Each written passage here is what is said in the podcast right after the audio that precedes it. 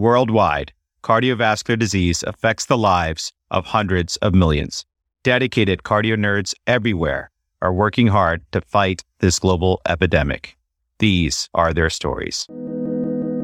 Hi, everyone. Dan Amander here. On behalf of all of us at CardioNerds, we are thrilled to bring you our Decipher the Guidelines series for the 2022 AHA-ACC-HFSA Guideline for the Management of Heart Failure.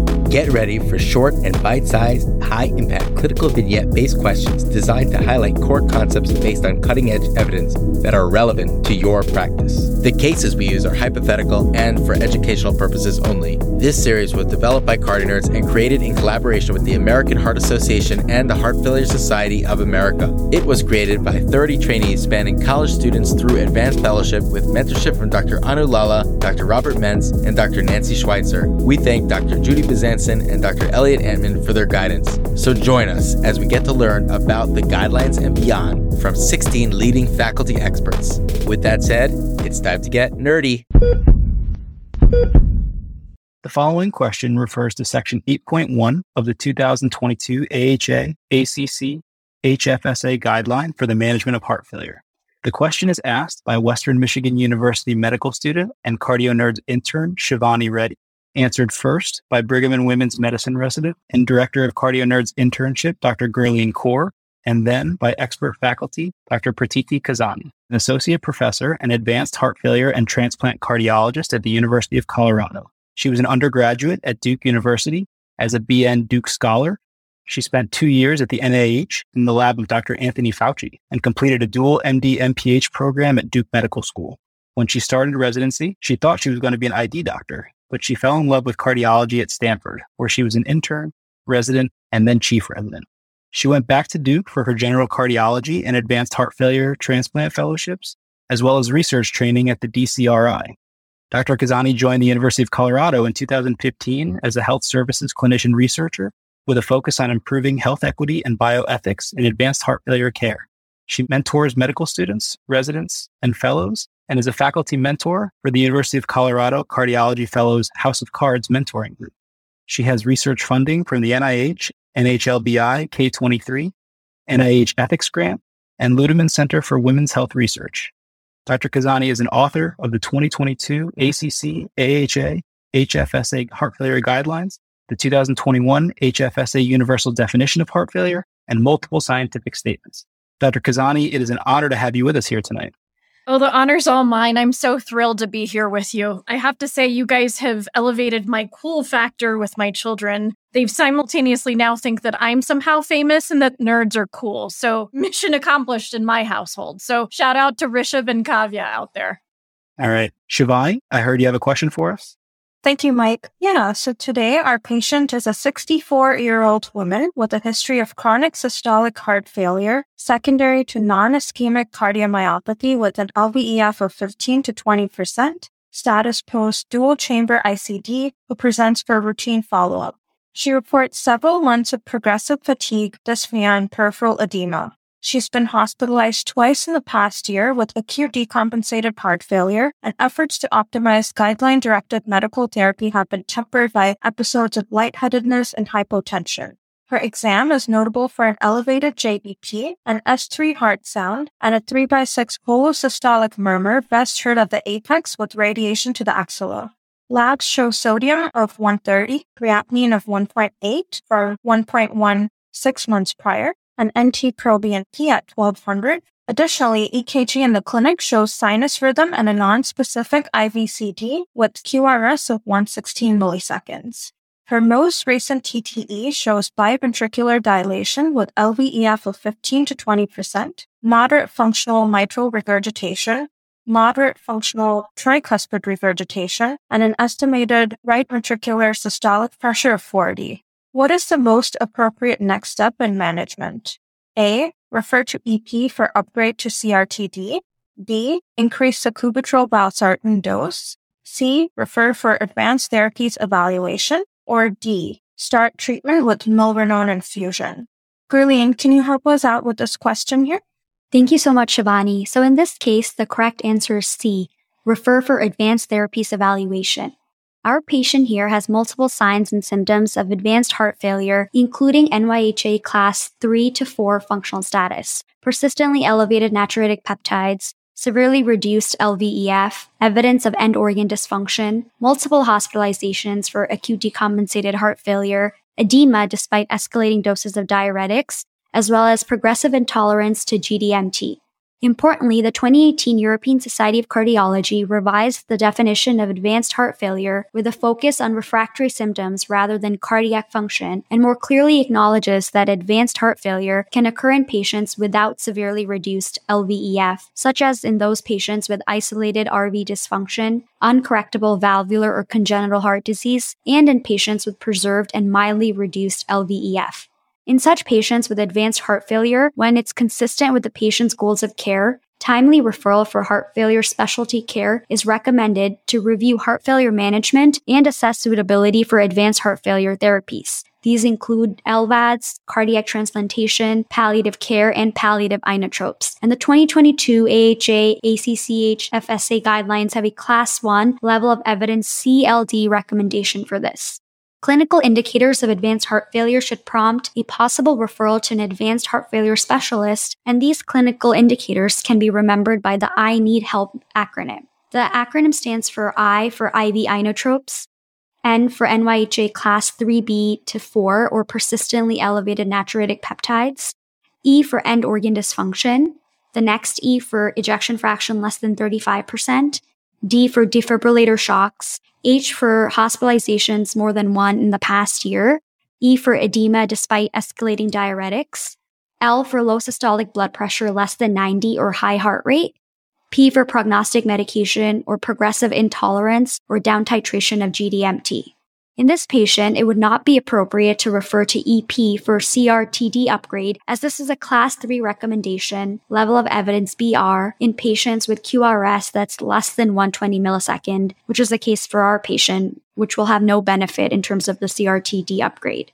Increasing the dose of sacubitril valsartan would also not be appropriate in our patient because it would be unlikely to tolerate a higher dose given her complaints of lightheadedness and episodes of hypotension. And then finally, initiating treatment with IV inotropes would also not be appropriate in this setting for our patient. Although the use of IV inotropes is a Class 1 recommendation, level of evidence BNR in the current guidelines for the treatment of cardiogenic shock, the patient described in our question stem does not meet clinical criteria for cardiogenic shock. So the main takeaway from this question is that clinical indicators for advanced heart failure can be remembered by the I Need Help acronym, and that there is a Class 1 level of evidence C recommendation for these patients to be referred to heart failure specialists for further management and assessment for advanced therapies when consistent with the patient's goals of care. Dr. Kazani, I would like to turn it over to you to hear your thoughts about this patient and learn about when to refer for advanced heart failure therapies, what this evaluation entails, as well as the role of palliative specialists. And if you could also touch upon considerations for special populations like women and underrepresented racial and ethnic groups who are more likely to get late referrals to advanced heart failure.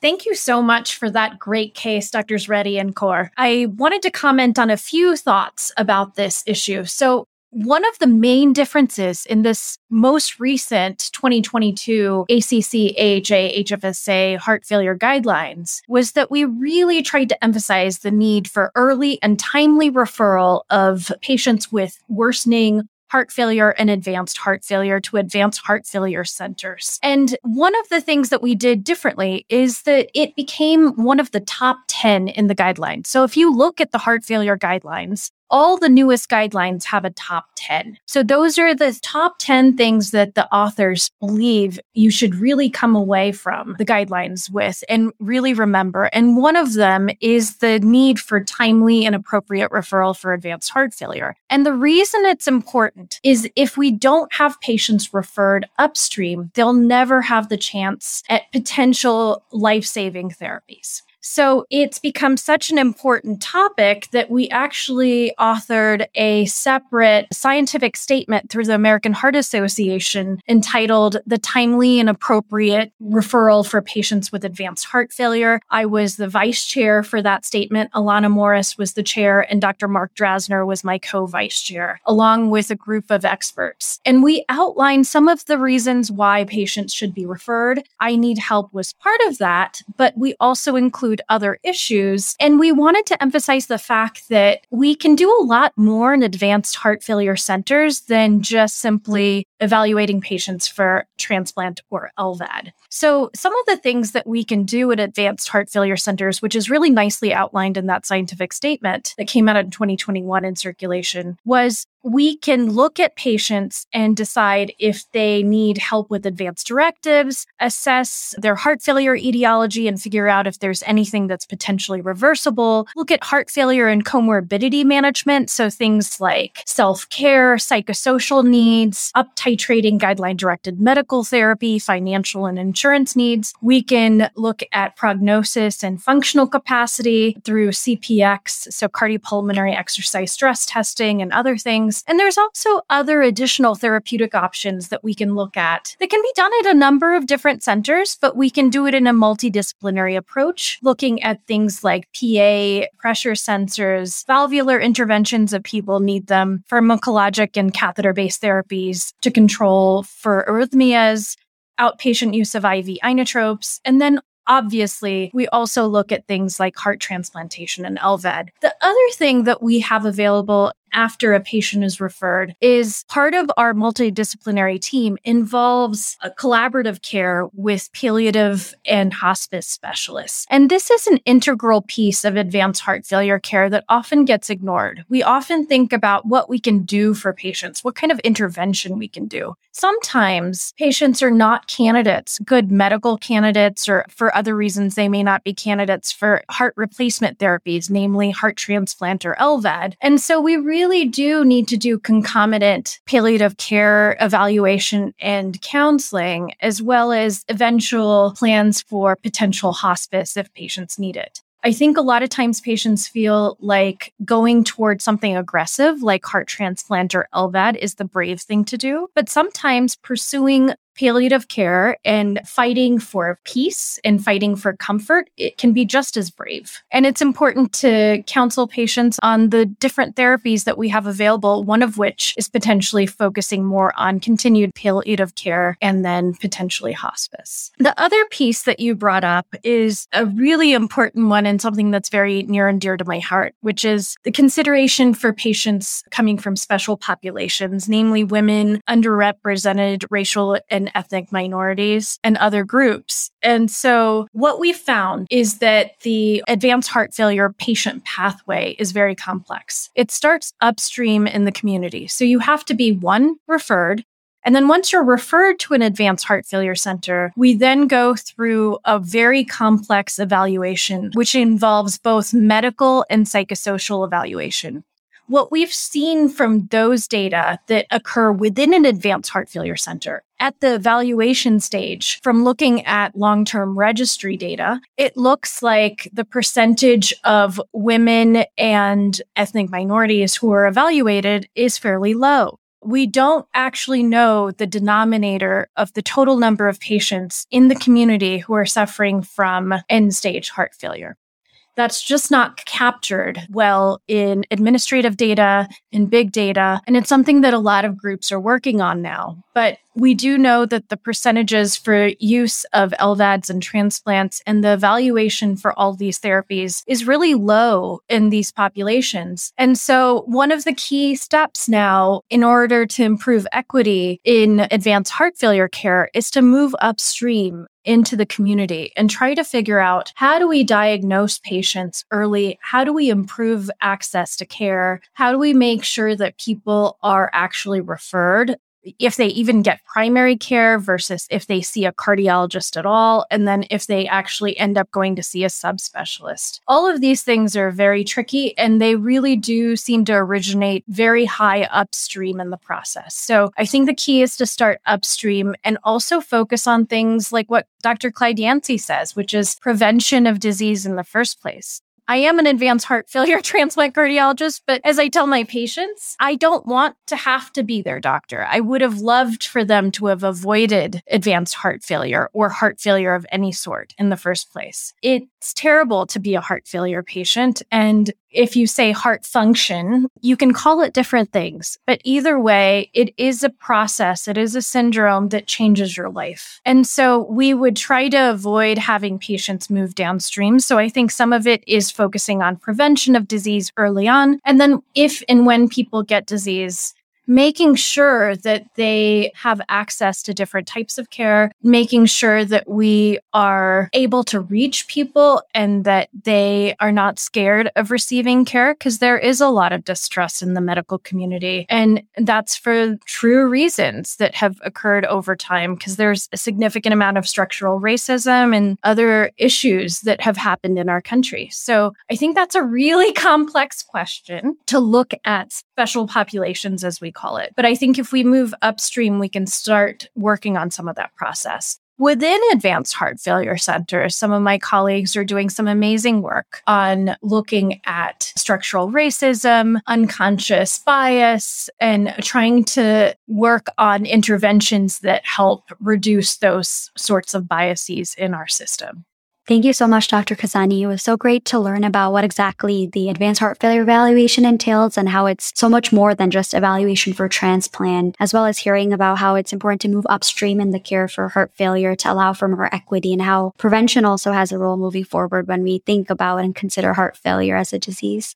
And one other piece I will add is that once patients get to an advanced heart failure center, we have a really steady way of evaluating patients for medical evaluations for transplant and LVAD. The psychosocial evaluation is widely variable around the country. My group and many others are looking at psychosocial evaluations for different types of transplantation, so including heart transplant, LVAD, kidney, liver transplant, etc. And what we've seen from these data is that the evaluation is widely variable around the country among social workers, psychologists, etc., and that the cutoffs for how long patients need caregivers is widely variable. So one center may require 2 weeks of a 24/7 caregiver post-implantation of an LVAD, whereas another center may require 3 months of 24/7 caregiving. And as you can see, that type of requirement can create real disparities in who gets these types of therapies. And so that is something that we need to work on in the future, is trying to make things a little more even for people so that we're playing on an even playing field for some of these more subjective evaluations. Gurleen, thank you so much for sharing that awesome acronym for the clinical indicators of advanced heart failure, which I'll definitely turn back to whenever I need help with assessing for advanced heart failure in patients. And Dr. Kazani, thank you so much for this fabulous discussion on the role and components of advanced therapies evaluation for patients with advanced heart failure. Also, thank you so much for shedding light on how or where palliative care and hospice fit into the picture, and for kind of helping us think about what we need to be doing for some of the underrepresented groups like women and minorities. Thank you so much. It was my pleasure to be here. I've always loved CardioNerds, and you guys are awesome. Keep up the good work.